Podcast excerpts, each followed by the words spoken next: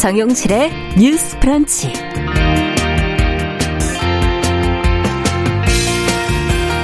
안녕하십니까. 정용실입니다. 미국 대선에서 조 바이든 후보가 승리했습니다.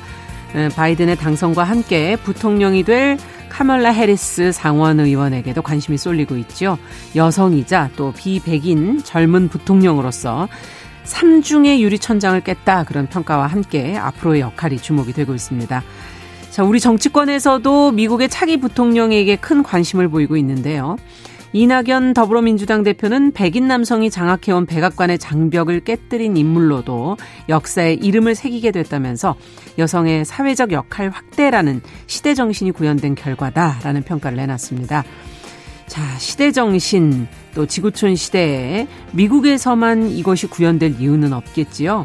우리 정치권이 이 미국의 흑인 여성 부통령의 탄생을 주목하는 데 그치지 말고 더 나아가는 모습을 앞으로 선거와 또 정책을 대하는 태도로서 보여주기를 기대를 해보겠습니다.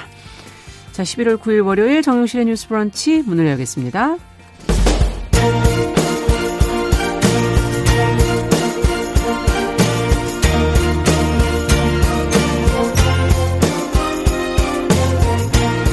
여성의 감수성으로 세상을 봅니다. KBS 일라디오 정용실의 뉴스 프런치. 여러분의 의견을 기다립니다. 문자는 9730으로 보내주세요. 짧은 문자 50원, 긴 문자 100원이 부과됩니다. KBS 모바일 콩, 유튜브를 통해서도 무료로 참여하실 수 있습니다. 네, 정용실의 뉴스 브런치는 항상 여러분들과 함께 프로그램 만들어가고 있습니다. 오늘도 최영수님, 윤서영님, 우혜진님, 아카시스님, 최희철님 이렇게 들어오셨고요. 유튜브로도 지금 한 670분 정도가 지금 들어오셨네요. 감사드립니다. 자, 오늘도 저희는 이제 뉴스픽으로 문을 열어보도록 하죠. 네. 더 공감 여성정치연구소의 송문희 박사님 안녕하세요. 네, 안녕하세요. 네, 전혜일 사평론가 안녕하십니까? 네, 안녕하세요. 자, 오늘 첫 번째 뉴스는 검찰이 월성 1호기 경제성 평가 조작 의혹에 대한 수사에 나서면서 여당 내에 지금 기류가 별로 좋지 않은 것 같습니다. 선을 넘었다 하는 비판이 나오고 있는데요. 어떤 이야기들이 오고 가고 있는지 좀 정리를 해보도록 하죠. 이해를 좀 도와드리기 위해서 이제까지 과정을 먼저 조금 요약을 해드리겠습니다. 네. 감사원이 월성 1호기 조기 폐쇄 결정과 관련해서 감사를 했었고요. 지난달 20일 음. 감사 결과를 발표했었습니다. 네. 감사원의 발표 내용 중에 뭐 많이 주목했던 부분 또 이렇게 논란이 일었던 부분인데 산업부 직원들의 자료 삭제와 관련해서 좀 문제가 있다. 라는 지적을 한 바가 있었죠. 어, 그런데 뭐 이거를 굳이 뭐 수사 의뢰까지는 가지 않았던 상황입니다. 그런데 이걸 놓고 워낙 이 원전이라는 문제 자체가 정치적으로 여야의 대립점에서 있던 안건이기도 했었고 네. 또 감사원의 감사 결과에 대해서도 이미 정치권에서는 논란이 일었던 바가 있습니다. 그리고 이 감사원 감사 결과 발표 이후에 국민의당에서 백운규 전 산업부 장관 등을 직권남용 혐의로 고발을 한 바 있습니다. 네. 자, 이런 상황에서 대전지검이 이번 달 5일부터 월성 1호기 이 의혹과 관련해서 수사에 나섰는데요. 6일까지는 이틀에 걸쳐서 정부 세종청사 내에 산업통상자원부, 경북 경주 한국수력원자력 본사 등을 압수수색한 상황입니다. 자, 그래서 이렇게 좀 진행이 되어 왔는데 여당 더불어민주당 내에서는 이것이 사실상 좀 심각한 행위다라는 비판이 계속 나오고 있습니다. 음. 민주당 허영 대변인이 브리핑을 했는데요. 수사를 명분으로 정치에 개입하고 정부 정책의 영향력을 행사하려는 행위다 이렇게 주장을 하고 있습니다. 어, 좀 최인호 수석 대변인 같은 경우에도 정치검사 윤석열이라면서 굉장히 강하게 비판을 했었는데 네. 민주당 일각에서는 이게 수사가 어, 현 정부의 국정 과제인 탈원전 정책에까지 가는 것 아니냐라는 음. 평가가 나고 있고요. 이렇다 보니까 일각에서는 또 왜 야당의 고발을 계기로 전격적인 수사에 나서냐라는 이제 여러 가지 비판도 나오고 있는 겁니다. 그래서 네. 일각에서는 이것이 결국은 어, 윤 총장에 대한 비판이 더 거세질 것으로 보이는데요. 다만 이제 이것이 뭐 거치 문제로 이어질 것까지에 대해서는 여러 가지 해석이 분분한 상황입니다. 네. 지금 언론에서 뭐 윤 총장의 해임을 건의할 가능성도 여당에서 있는 거 아니냐 이런 얘기도 나오고 있고 관측들이 나오고 있는데 두 분은 어떻게 보십니까? 이번 수사에 대해서 어떤 의견이세요? 지금 민주당에서는 이 지금 검찰이 너무 과도한 개입을 하는 게 아니냐 사실 예. 좀 부글부글 많이 끓고 있다. 지금 에너지 전환 같은 경우에는 문재인 대통령의 대선 공약이기도 하고 음. 국정의 핵심 과제인데 네. 이거를 검찰이 수사하는 것은 정치적인 개입 아니냐, 국정 개입이다 이렇게 얘기를 하면서 김태년 원내대표는 유감이라고 말하는 거는 제가 쓸 수 있는 가장 점잖은 표현이다 이렇게 얘기를 하고 있는데요. 여기에 대해서 지금 이제 최재형 감사원장이 어떤 이야기를 하냐, 지금 우리가 월성 1호기 조기 폐쇄의 근거가 됐던 경제성 평가를 네. 행정부에 대해서 감사원이 독립적인 감사 기능을 수행하잖아요. 그런데 거기에 대해서 우리는 경제성 평가를 했는데 과소평가가 되었다는 부분을 지적했고 또 산자부 공무원이 자료를 삭제한 심야의 자료를 삭제한 이런 부분이 문제가 있다라고 얘기를 한 것이지 이 원전 그 월성 1호기 조기 폐쇄 정책의 타당성에 대한 것은 아니었다. 이렇게 분명히 얘기를 하고 있습니다. 즉 정책에 대한 평가는 아니었다 얘기를 하는 네. 것이죠. 그래서 검 찰에서 지금 이제 여당에서 아니 감사원이 감사를 하고 나서 수사 의뢰를 하지 않았는데 왜 야당이 고발한 걸 가지고 음. 검찰이 이렇게 적극적으로 하느냐 이렇게 얘기를 하고 있는데 감사원이 이번에 어떤 처분을 했냐면은 수사 참고 자료 송부를 한 겁니다. 그러니까 이건 뭡니까? 고발이나 수사 요청은 하지 않았지만은 거의 고발장에 버금가는 빽 빽빽한 어떤 수사 참고 자료를 검찰에 송부한 겁니다. 음. 그거는 왜 했냐, 왜 했냐. 감사원이 해보니까 고발할 정도는 아니지만은 추가 조사를 한다면은 범죄가 성립될 개연성이 있다고 판단했기 때문에 넘긴 거다라고 얘기를 한 겁니다. 그래서 음. 감사 결과가 언론에 공개된 이후에 바로 검찰에 이 수사 참고 자료를 보냈는데 이 참고 자료가 너무나 이제 꼼꼼하게 되다 보니까 지금 그 압수수색 같은 것이 굉장히 빠르게 지금 진행이 되고 있어서 이게 과연 어디까지 수사가 될 것인가를 놓고 굉장히 긴장하고 있는 이런 상황인 것이죠. 네. 어떻게 보십니까?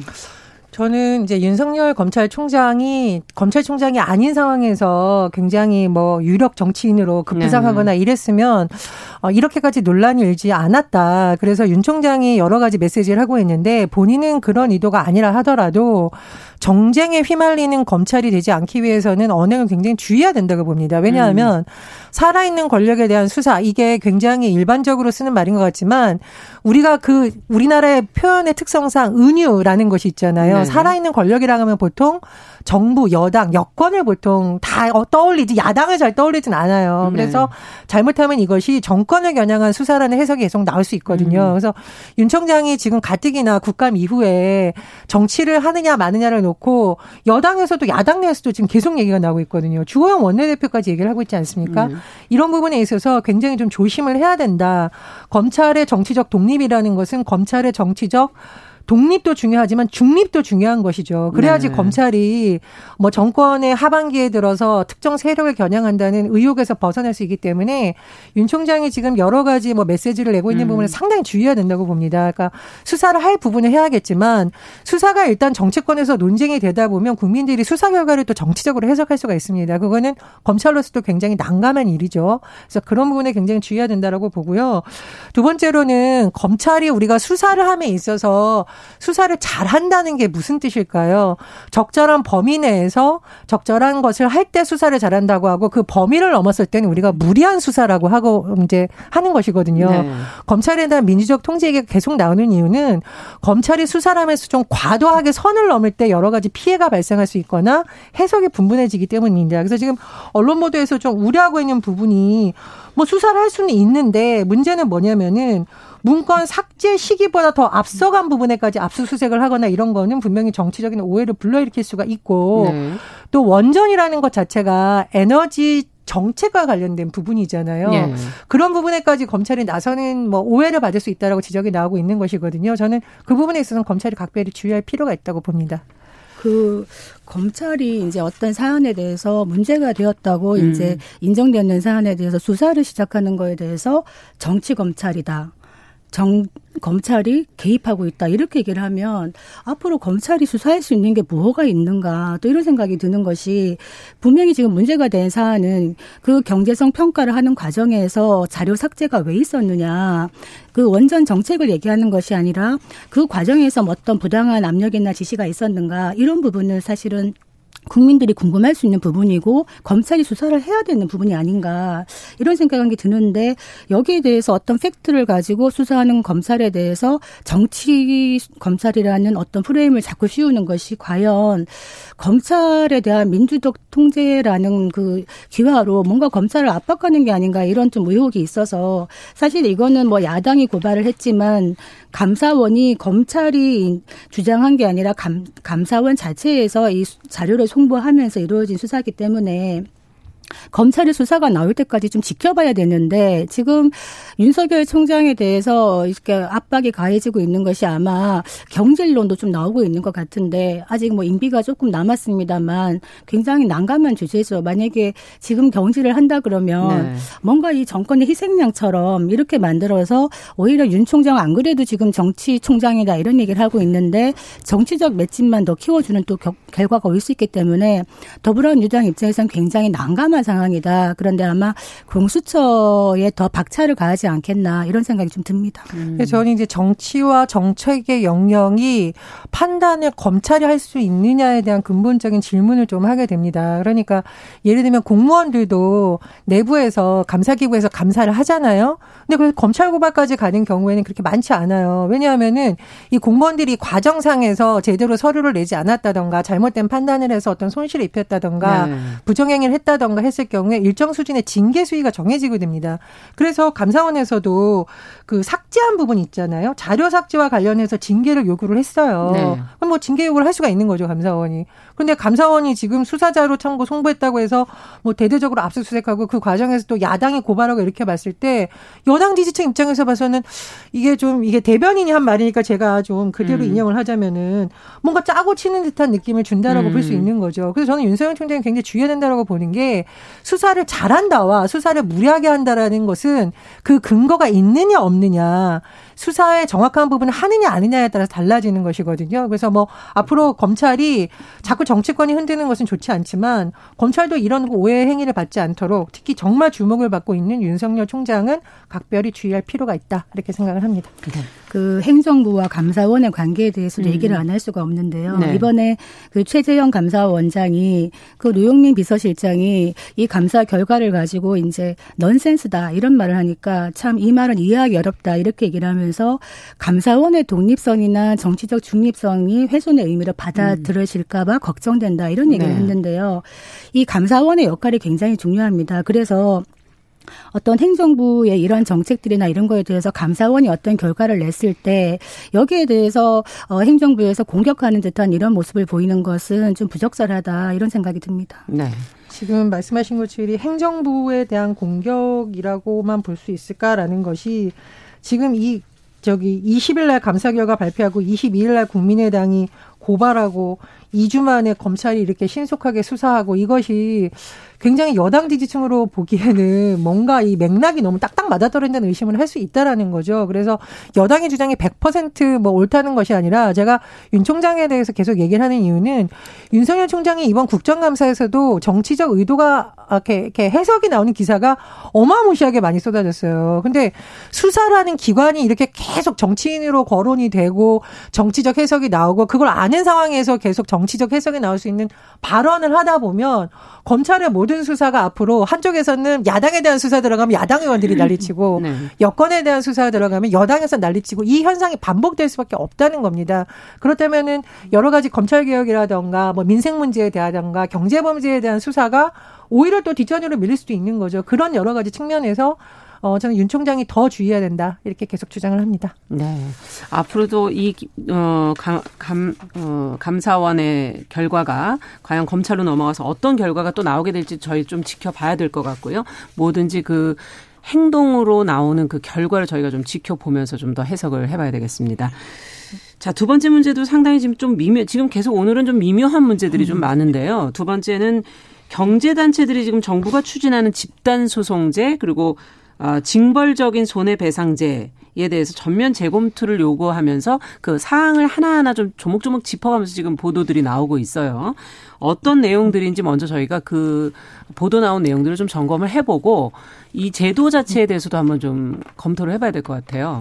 지금 이 징벌적 손해배상제라든가 집단소송제는 사실 굉장히 중요한 이슈입니다. 국민에게도 바로 영향을 미칠 수가 있고 특히 네. 기업에게도 큰 영향을 미치기 때문에 뜨거운 지금 주제인데 네.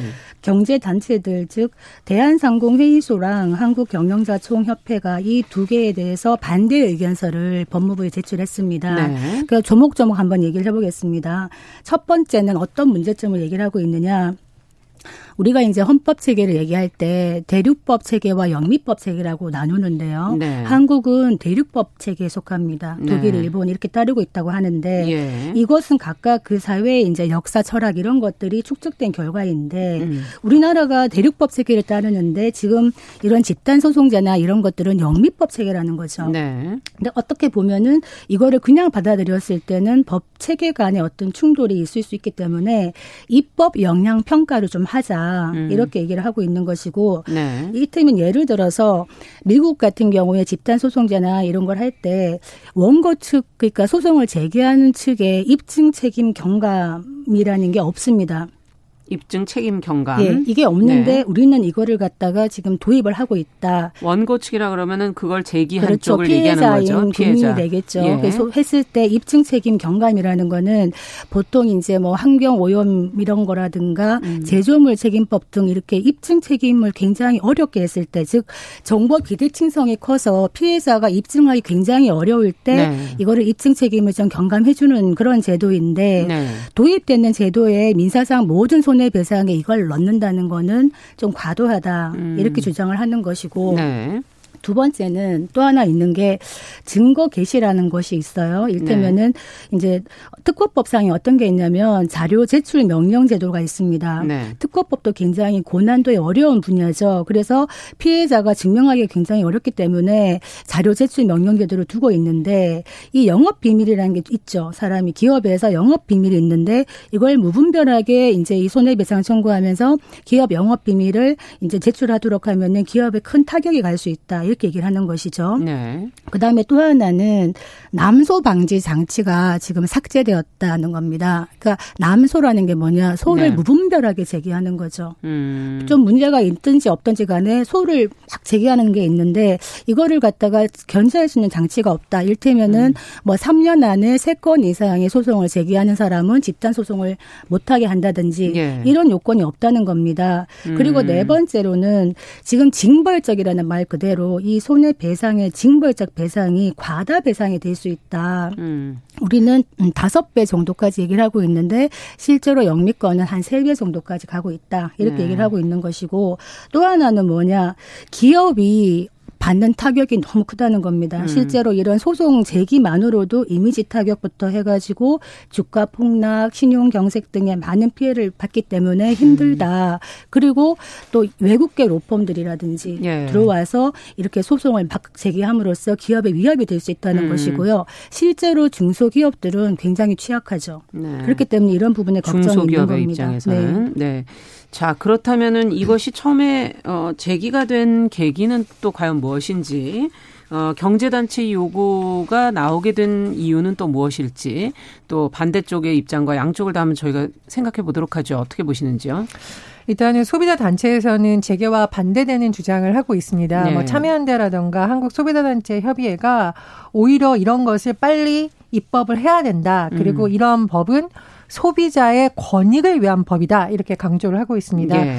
실제로 우리나라 지금 사례를 보면 가습기 살균제 피해자가 지금 1,500명이 넘는 것으로 알려지고 음. 있고 실제로는 내가 가습기 살균제로 인해서 사망을 했더라도 가족들이 모르는 경우도 있을 거라고 많이 추정을 하고 있어요. 그렇죠. 혹은 심증적으로 있는데 그때 당시에 이걸 썼다라는 증거를 못 찾는 경우도 있잖아요. 어, 그렇죠. 일일이 사진을 찍어주진 않죠. 보통 네. 믿고 하니까요. 그런 문제라든가 폭스바겐 디젤차 배출 사건 같은 경우에도 음. 지금 해외에서는 여러 가지 뭐 안이 진행되고 있는데 국내에서는 안 되고 있는 거. 그러니까 이런 문제들을 좀좀 해결하려면 어쨌든 법안이 좀 마련이 돼야 된다라는 거거든요. 네. 말씀해 주셨듯이 지금 여러 가지 뭐 기업에서 주장하는 바가 있습니다만 우리나라 같은 경우에는 피해자들이 피해를 증명해야 되는 게 쉽지가 않아요. 음. 예를 들면 자동차 이런 거 어떻게 피해자들이 다 일일이 증명을 하겠습니까? 그리고 실제로 본인이 피해를 입었지만 피해를 입는지도 잘 몰랐고 혹은 피해를 입었다 하더라도 어떻게 개인이 기업을 상대로 해야 되는지도 모르고 이런 여러 가지 차원에서 지금 이 법안들이 계속 음. 주장이 나오고 있는 거거든요. 그래서 저는 이번 기회에 소비자들의 입장을 좀 들어보고 왜 음. 이런 법안까지 나와 봤는지도 같이 논의가 돼야 되는 것이지 네. 재계의 주장만을 듣는 것은 좀 무리가 있다 이렇게 생각을 음. 합니다. 그 부분에 공감하는 부분이 있는 것이 재계에서 이런 얘기를 하죠. 지금 안 그래도 공정경제 3법, 재계에서는 기업규제 3법이라고 얘기를 하고 있는데 네. 이것 때문에 힘들고 또 코로나 때문에 힘든데 지금 꼭 이런 또 얘기를 하느냐 이런 얘기를 하고 있지만 사실상 기존의 피해자 구제가 매우 이제 약했기 때문에 이런 그렇죠. 논의가 있는 음. 것이다. 그러니까 뭐 물론 민사상 봤을 때 뭐 공동소송 제도라든지 음. 선정 당사자 제도도 있고 뭐 단체 소송도 법제화가 되어 있습니다만 이것이 실효성이 없었고 피해자 그렇죠. 구제를 못했기 때문에 이런 이야기가 나온다. 음. 그래서 기업들이 이제 어떤 뭐 위법 행위를 해서 큰 이익을 받는 데 비해서 별로 이제 타격은 없는 거죠. 배상 음. 책임이 작다 보니까 예. 이러한 잘못된 관행이 계속 지속되었지 않느냐. 음. 그렇기 때문에 이런 악순환을 끊기 위해서는 기업의 준법 경영이라든가 윤리 경영을 강화하기 위해서는 음. 이 입법 취지는 굉장히 공감을 한다. 그런데 네. 이게 시행이 됐을 때 또 많은 또 여러 가지 문제점이 따를 수 있기 음. 때문에 이거를 어떤 식으로 전면적으로 바로 시행을 할 것인가 아니면 예. 일테면은 제도적으로 좀 문제가 될 수 있는 부분 음. 일테면은 이게 뭐 소구표 금지의 원칙에 반할 소지가 있다라든지 음. 법리적으로 이런 부분도 좀 더 상세히 들여다봐야 될 필요가 있다. 네. 어, 우리가 이제 최근에 그 농민들이 소송을 한 10년 이상 한 게 있습니다. 네. 농민들에게 비료값은 굉장히 중요하거든요. 그럼요. 그런데 음. 이 이름난 유명한 비료 회사들이 엄청나게 많은 비료 회사들이 담합을 해가지고 비료값을 올려서 받는 거죠. 아. 거기에 대해서 농민들이 이제 제기를 했는데 결론적으로는 비료회사들은 큰 이득을 얻었지만은 10여 년 소송이 진행되면서 그 소멸시효도 지나가 버리고 배상액 음. 자체가 굉장히 작은 거예요. 그래서 이런 문제들이 있고 아까 폭스바겐 배기 뭐 가스 얘기 배기 얘기했는데 한국은 이런 제도가 없다 보니까 국내 소비자만 보이냐 이런 비판도 있어 왔거든요. 그렇죠. 그래서 이런 부분을 우리가 고쳐는 나가야 되는데 지금 한편에서 봤을 때는 지금 아까 제가 말씀드렸던 그 단체 소송 제도가 있다고 말씀드렸죠. 네. 그러니까 지금 공정거래위원회가 그 소비자 단체 소송제를 활성화하겠다고 지금 하고 있었어요. 네. 그런데 기존에는 이 단체 소송제가 있었음에도 불구하고 제대로 안 된 거예요. 한 10년 이상. 대상이 제대로 되느냐 거의 안 된 거죠. 네. 그렇기 예. 때문에 또 문제는 단체 소송제를 하면은 이 승소를 하더라도 그 기업의 제품 판매를 중단하는 것밖에 효력이 없어요. 그렇지만 네. 집단 소송제는 피해 구제와 관련된 배상까지 가능하기 때문에 실제로 음. 집단 배상제가 훨씬 강한 효과를 가지는 것이죠. 네. 그런데 현실적으로 당장 중견 기업들까지 다 이것이 들어갔을 때는 음. 좀 기업의 타격이 크다. 실제로 많은 차지하고 있는 중견 중소기업들 보면 그 사내에 법무팀 자체가 꾸려지지 않는 경우도 그렇죠. 많고 또 우리가 왜 블랙 컨슈머라 그래가지고 정말 음. 아, 악성 악성 그 예, 소송을 하는 분들이 있어요. 있습니다. 예. 그러면서 어떻게 하느냐 소송 가서 승소를 못할 게 뻔하죠. 음. 그런데 기업들 입장에서는 여러 가지 문제가 있으니까 빨리 마무리를 하고 싶다 보니까 그냥 합의를 하고 마는 거예요. 음. 근데 그 과정에서 거액의 합의금을 노리는 블랙 컨슈머들 이런 사람들을 어떻게 잘 관리를 할 것인가 이런 것들을 좀 촘촘하게 제도 설계를 하고 시행하는 것은 필요하지 않겠나 음. 이런 생각이 듭니다. 입법 취지에는 공감을, 공감을 하신다 합니다. 이런 지금 얘기세요. 그 예. 비료회사 얘기를 좀 음. 해드리자면 그 13개 업체가 담합을 한 것으로 지금 1심에서 나왔었고 네. 부당이득이 1조 6천억 원이라고 아, 지금 추산이 되고 있습니다. 너무하네요. 근데 농민들이 받게 될 배상액이 무려 1만 7천 명 대상으로 50억 원이에요. 그런데 네. 이제 집단 소송제 얘기를 나오면서 자꾸 이 사례가 나온 이유는 뭐냐면은 농민들 전체가 피해를 본 거라고 사실은 봐야겠죠. 그렇죠. 비로 뭐 이런 값이니까. 그런데 소송에 참여한 농민만 보상을 받습니다. 그렇기 때문에 그러네요. 예, 이런 문제 여러 가지가 있기 때문에 지금 집단 소송제 얘기가 계속 나오고 있는 거고요. 제가 가습기 살균제 얘기를 해드린 것도 이런 여러 가지 문제들이 지금 있는 겁니다. 음. 지금 사회적 참사위원회 우리 여러 번 다루고 있는데 두 가지를 주로 다루고 있잖아요. 음. 세월호 참사와 더불어서 가습기 살균제 참사. 그렇죠. 몇년 동안 조사를 해도 지금 제대로 진전이 안 되고 있어요. 음. 굉장히 힘들어하고 있습니다. 그런데 피해를 입은 아이들이라든가 어르신들은 아직까지 제대로 된 구제안이라든가 이런 데 사각지대인 경우도 많습니다. 음. 그래서 이 법의 취지를 한편으로 생각하면 기업이 아예 초기 단계부터 제발 조심해라. 돈벌 음. 목적만 생각하지 말아라. 징벌적 손해배상제라도 우리가 벌금 조금 내면 돈 버는 이익이 더 크다. 이런 문화가 좀 있다라는 지적 때문에 그럼 기업도 소비자에게 이런 정도의 배상을 해야 되는 시스템이 있으니 앞으로 더 조심하라는 예방적 네. 측면도 있다라는 부분도 있거든요. 그런 점도 한번 좀 생각해 봤으면 합니다. 네. 자, 오늘 얘기는 여기까지 듣도록 하죠. 자, 뉴스픽 두 분 수고하셨습니다. 전혜연 평론가, 더공감 여성정치연구소 송문희 박사 수고하셨습니다. 자, 정용실의 뉴스 브런치 듣고 계신 지금 시각은 10시 31분 향해 가고 있고요. 라디오 정보센터 뉴스 듣고 오죠. 국내 코로나19 신규 확진자 수가 126명 늘어 이틀째 세 자릿수를 기록했습니다. 국내 발생 99명 가운데 서울 39명, 경기 21명 등 수도권 지역에서 다수 확인됐습니다. 최근 코로나19의 전 세계 확산세가 다시 가팔라지면서 최근 21일 동안 확진자가 1천만 명을 넘어섰습니다. 집계가 시작된 지난해 12월 31일 이후 누적 확진자는 5천만 명을 넘었습니다. 국회 법제사법위원회는 오늘 법무부와 대검찰청의 특수활동비 집행 내역에 대한 문서 검증을 벌입니다. 국회 외교통일위원장인 민주당 송영길 의원이 미 바이든 행정부의 대북 정책은 클린턴 행정부 때 적극적 관여 정책으로 갈 가능성이 높다고 전망했습니다. 중소기업계는 미국 대선에서 조 바이든 민주당 후보가 당선된 것을 두고 개성공단 재가동 등 남북 경협은 지속되기를 바란다는 입장을 밝혔습니다. 외국인 투자자들이 지난달 국내 주식시장에서 1조 3,580억 원어치를 사들였습니다. 월별로는 올해 최대 규모입니다. 한국토지주택공사는 전국 13개 시도에서 청년과 신혼부부를 위한 매입 임대주택 4,041가구의 입주자를 모집한다고 오늘 밝혔습니다. 모집 대상 물량은 청년이 691가구, 신혼부부는 3,350가구입니다. 북한이 미국 대선 결과가 나온 지 이틀째인 오늘 오전 현재까지 조 바이든 민주당 후보의 대통령 당선 사실을 보도하지 않고 있습니다. 지금까지 라디오 정보센터 조진주였습니다.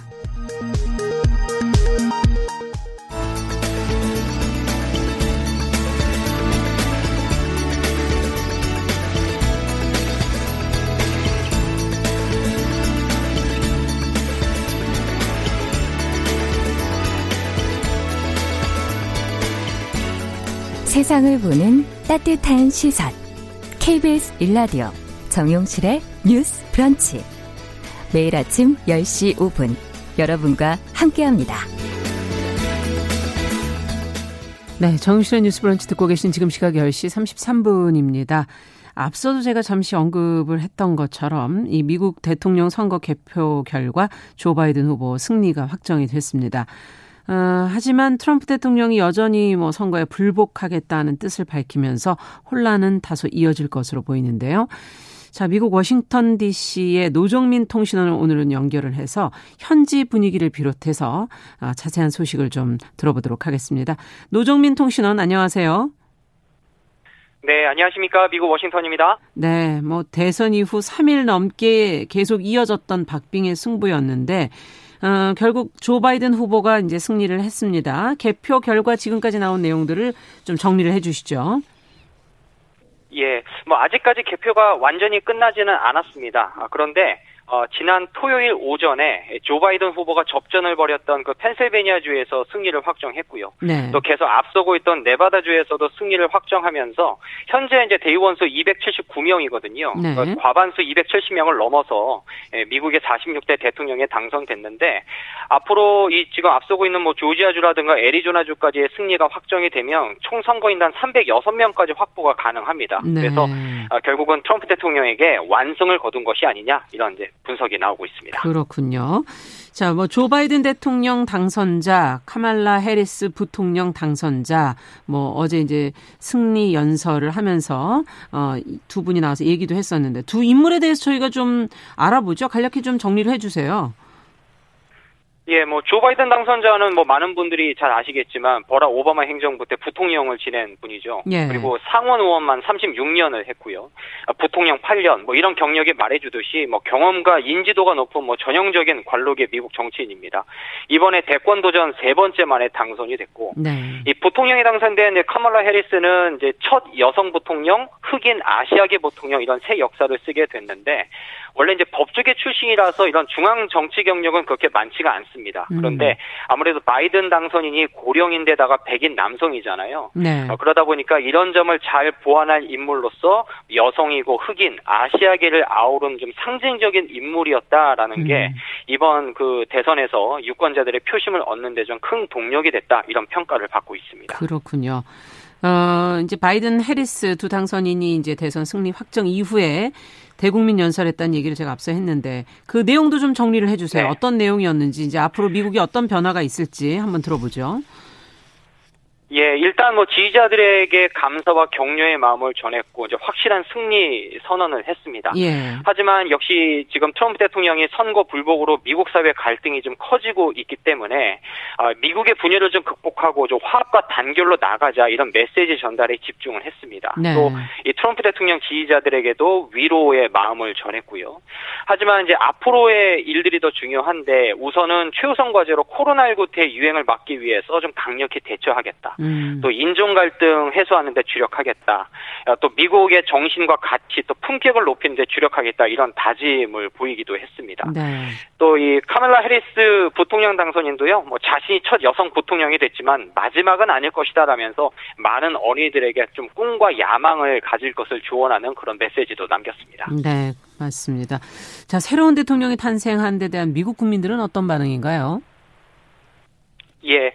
어, 뭐, 바이든 후보의 지지자, 또 트럼프 대통령 지지자 서로 이제 갈리고 있죠. 네. 어, 특히 바이든 후보를 지지했던, 어, 많은 국민들은, 어, 축제 분위기입니다. 이제 트럼프 시대는 끝났다라면서 어제 워싱턴 DC 같은 경우에는 밤새 백악관 앞에 모여서 이제 축제 분위기를 연출했고, 음. 특히 뭐 히스패닉계라든가 이제 아시아계라든가 뭐 이민 단체 이런 곳에서는 이제 성명을 내고 앞으로 이제 바이든 당선인이 펼칠 새로운 정책, 새로운 시대에 대한 기대감을 나타냈는데 네. 반면에 트럼프 대통령 지지자들은 어 많이 좀 충격 적인 그런 반응을 좀 보이고 있죠. 특히 네. 이제 경합주를 중심으로 해서 이제 개표장에 나아가서 서로 항의 시위도 하고요.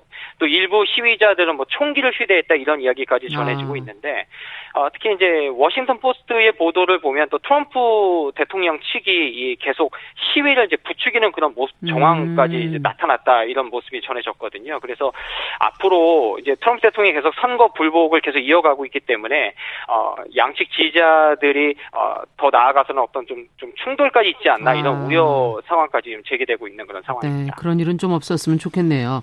자, 어쨌든 네. 트럼프 대통령이 앞서 얘기하신 것처럼 여전히 뭐 부정선거 주장까지도 하고 있고 선거 결과를 어찌 본다면 하여튼 받아들이지 않고 있는 것 같은데요. 어, 어 네. 그 트럼프 대통령이 주요 경합주에 대해서 지금 소송도 제기해 놓은 상태고 또 이게 연방대법원까지 예. 가서 부정선거 소송을 이어갈 계획이다 이런 지금 보도들이 계속 나오고 있지 않습니까? 실제로 이게 소송에 예, 예. 들어가면 그 이후는 어떻게 되는 건가요?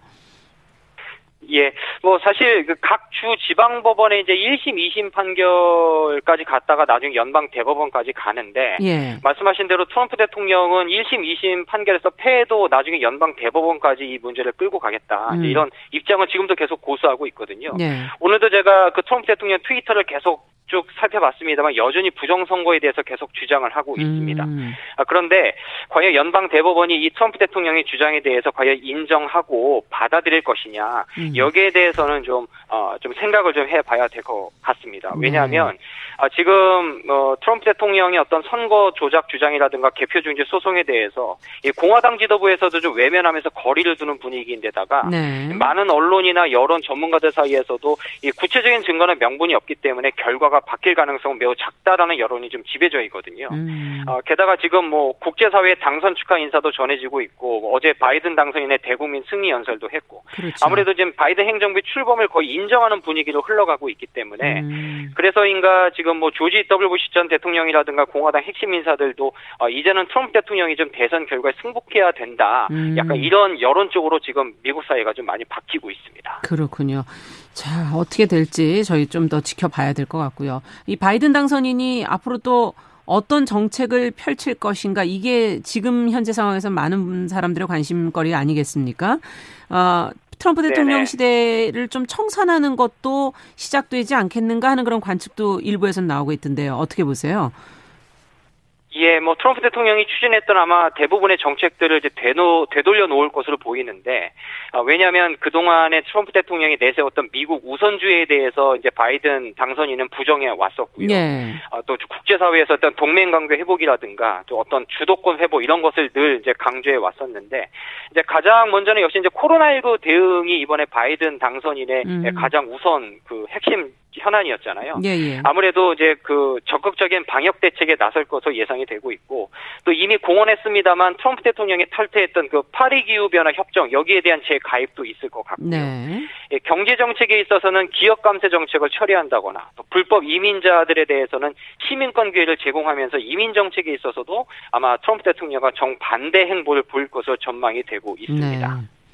자, 어, 바이든 당선인이 추구하는 한미 관계, 북미 관계 이것도 저희에게는 가장 중요한 부분이 아닐까 싶고 어떤 전망이 미국 내에서 나오고 네. 있습니까? 예, 뭐 미국 내에서는 이미 오래전부터 이 부분에 대해서는 뭐 같은 견해입니다. 아무래도 이제 바이든 이제 당선인은 이제 훼손된 동맹 관계를 복원하겠다 여러 차례 강조했기 때문에 한미 관계를 중시하면서 이제 전통적인 외교를 내세울 것이다. 이 트럼프 대통령처럼 방위비 분담금을 터무니없이 인상하거나 주한 미군 철수와 같은 압박 뭐 이런 것은 하지 않을 것 같다. 이런 분위기가 일단 지배적이고요. 네네. 이 북미 관계에 있어서도 역시 전통적인 외교 중심인데 아무래도 이제 보여주기식 만남 이런 건 하지 않을 거고 이제 외교적 해법을 앞세운 아래로부터의 접근이 될 가능성이 크다. 네. 근데 이제 많은 그 분들이 이제 오바마 행정부 시절에 전략적 인내로 돌아가지 않겠냐 이런 우려를 좀 나타내고 있는데 예. 일단 워싱턴의 분위기는 그렇습니다.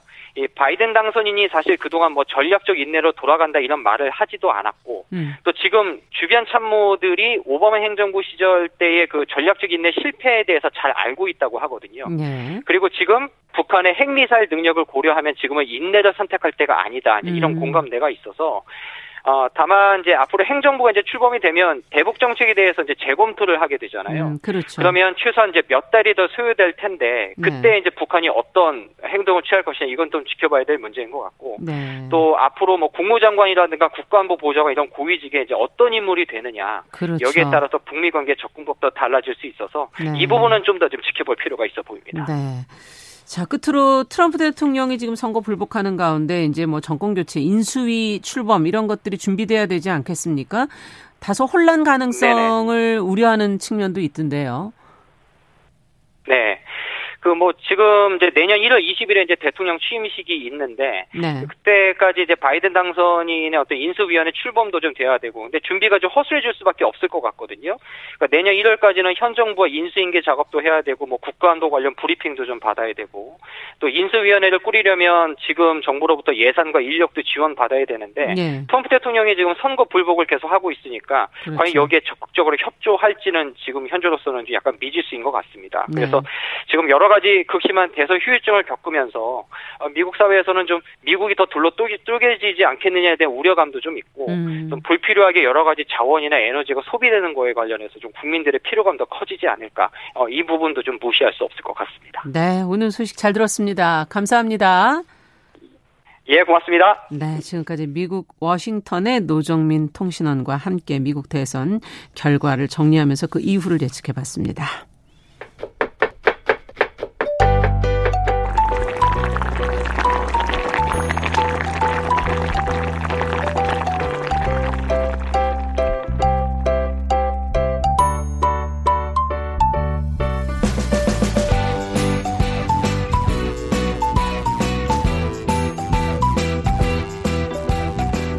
네, 건강한 식탁 시간입니다. 우리의 식문화 생활에 대해서 또 생각도 해보고 좋은 정보도 전해드리는 그런 시간이죠.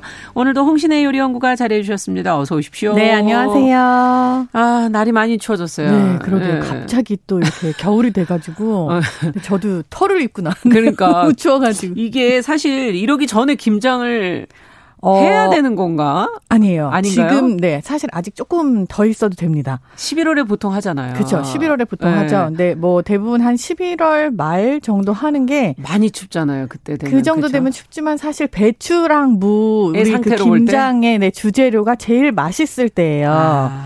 그래서 옛날에 제가 이제 몇 번 말씀드렸는데 저는 40대 중반입니다만 음. 제가 이제 할머니 옛날 옛날하니까 네 할머니한테 아 제가 되게 네 나이 좀 많이 라떼를 자꾸 얘기하셔서 그러지 라떼는 근데 할머니가 옛날에 겨울에 네. 이렇게 우리는 아랫목이 있었거든요 마당이 있고 그럼요. 네 근데 그 아랫목에다 이렇게 이불을 두꺼운 거를 깔고 네. 그 안으로 다리를 넣고 음. 그리고 이제 있으면 그 배추 꼬다리라 그러죠. 음. 그거를 예, 끝부분을 음. 이렇게 싹 돌려서 요만 손가락만큼씩 이렇게 잘라서 줬어요. 아. 씹어보라고. 굉장히 딱딱하잖아요. 아, 그게 생각보다 안 딱딱하고요. 그래요? 네, 그거를 씹으면 어떤 맛이 나냐 하면은 진짜 사탕 맛이 나요. 단맛이. 그 단맛이 말도 못하게 달아요. 아. 그래서 일단 자르는데 보통 거기를. 그렇죠. 그걸 대부분 잘라버리죠. 근데 그거 자른 거를 갖다 다시 잘 씻어서 그걸 가지고 조금씩 깎아서 먹거나 아. 니면은그그 그 뿌리가 붙어 있었던 그러니까 우리가 뿌리를 이렇게 댕가당 자르잖아요. 그렇죠. 뿌리가 아래로 더 붙어 있었던 그 뿌리 부분을 씹 씹으면 정말 설탕 맛이 납니다. 오. 이게 그 배추 꽁다리라고 우리 집에서는 불렀는데 네.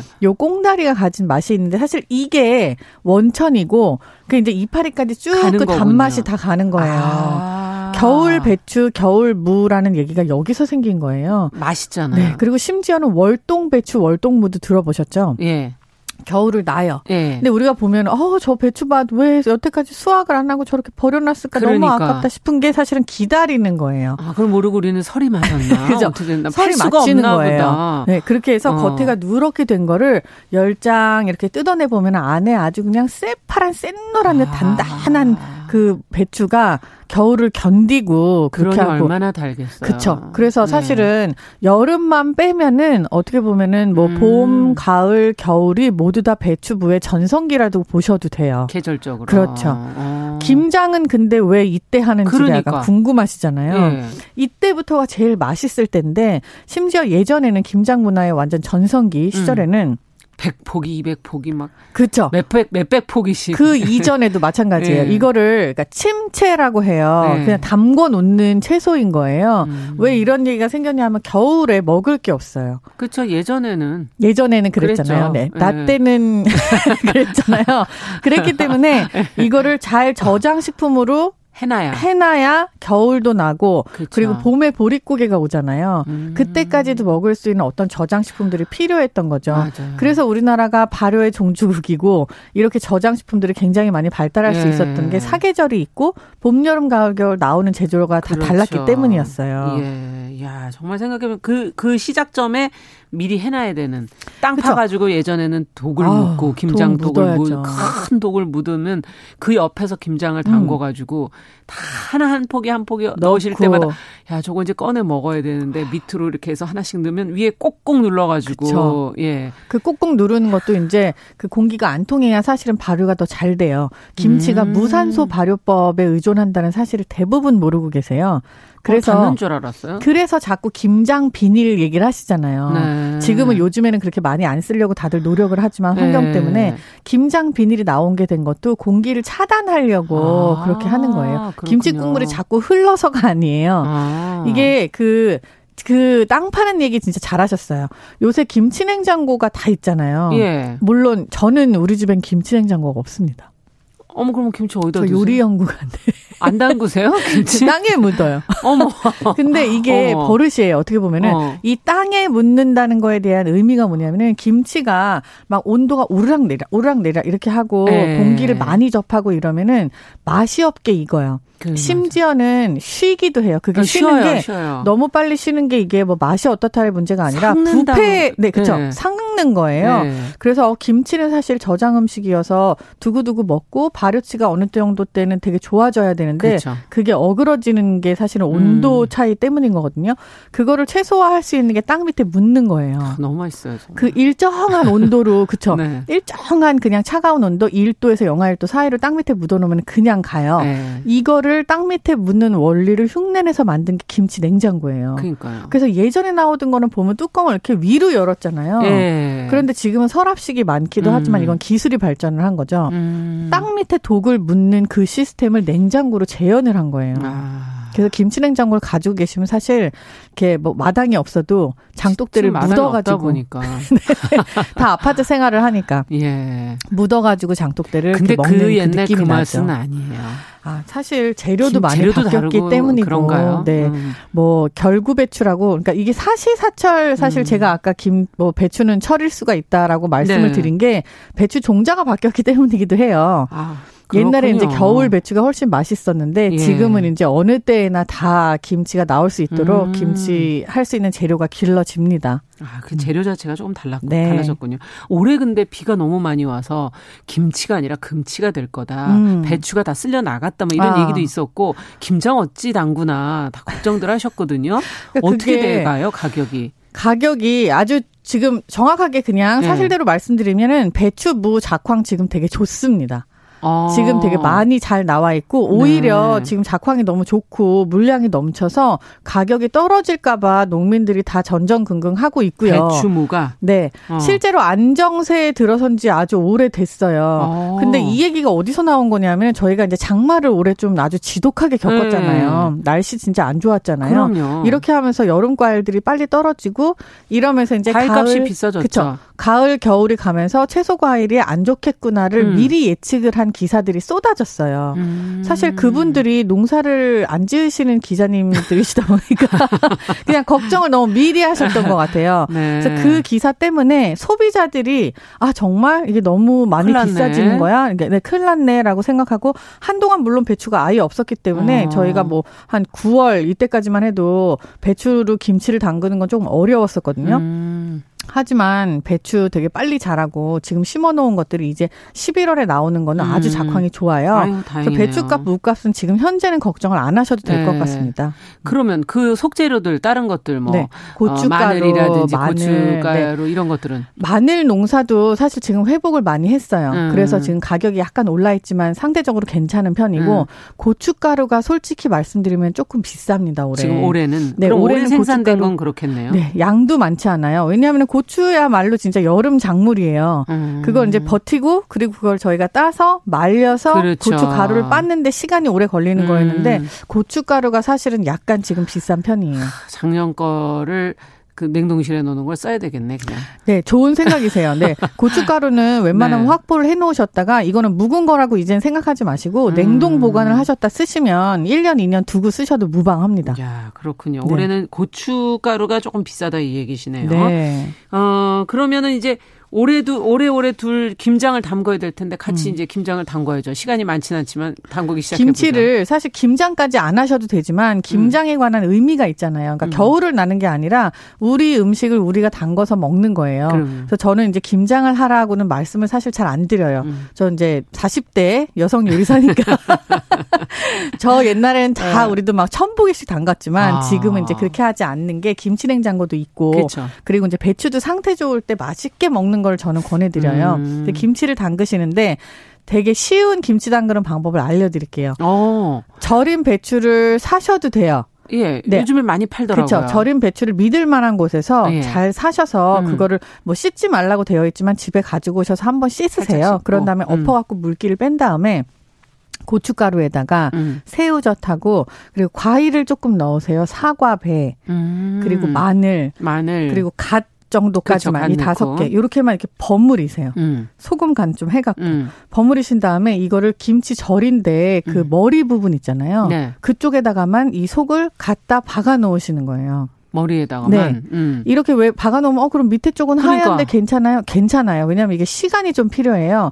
여러분들이 김치를 너무 빨리 드시고 계세요 지금. 어. 우리가 지금 김치하고 피클하고의 그 경계선에 있는 그런 김치를 너무 그런가요? 많이 드시고 계셔서 음. 약간 익은 다음에 먹는 김치가 얼마나 맛있는지를 좀 알려드리고 싶은데 어. 이렇게 해서 머리 부분에만 그 양념을 넣어놓고 손으로 밑에를 쭉 잡아당겨서 모양을 잡은 네. 다음에 잘 담아놓고 냉장고 안에서 2주만 기다렸다가 한번 드셔보세요. 아. 그럼 자기네들끼리 알아서 그게 다 빨간 물이 전체적으로 들어요. 아, 2주 정도나 기다려야 돼요? 사실 김주, 김치는 21일, 그러니까 3주 기다렸다 먹는 게 제일 맛있어요. 어, 그렇게나 오래 네. 기다려야 돼요? 어, 원래는 빨리 해서 먹어야 되겠네, 그럼. 겉절이하고는 완전히 다른 문제예요. 네, 그래서 예. 우리가 흔히 김치라고 부르는 것들은 음. 발효 과정을 거쳐서 그렇게 해갖고 숙성이 된 다음에 먹어야 되는 건데 아. 현재 김치를 다 사 드시잖아요. 예. 사고 나면은 사실 김장 담갔을 때랑 똑같이 가, 바로 그 자리에서 먹고 싶으니까 뜯어서 드시잖아요. 예. 근데 그때가 사실 제일 김치가 맛이 없을 때 드시는 거예요. 어. 제가 그 유통 기간이 있던데요, 거기는. 아, 네. 그 사실 발효식품 유통 기한에 대한 문제도 저희가 나중에 한번 다룰 수 있으면 조금 음. 얘기를 한번 해보고 싶어요. 음. 이게 그러니까 그냥 극단적으로 제가 얘기를 하자면 음. 나라에서 세균을 왜 컨트롤을 하는지 잘 모르겠습니다. 네. 시간이 지금 거의 10초 남았어요. 말 없죠. 네. 근데 김치는 발효식품이에요. 그렇기 알겠습니다. 때문에 시간을 주고 익혀서 뭐 드셔야 됩니다. 이거 오늘 다 못하겠는데요? 아, 다 못했네요. 네, 얘기할 게 너무 많네요. 김장 얘기를 조금 더 할게요. 11월이니까 네. 가능합니다. 네. 어, 홍신의 요리 연구가와 함께 건강한 식탁 김장 얘기 다음 주도 또 이어가도록 하겠습니다. 하겠습니다. 감사합니다. 감사합니다. 정윤실의 뉴스 브런치 월요일 순서 여기서 마치겠고요. 저는 내일 다시 뵙겠습니다. 감사합니다. Bye.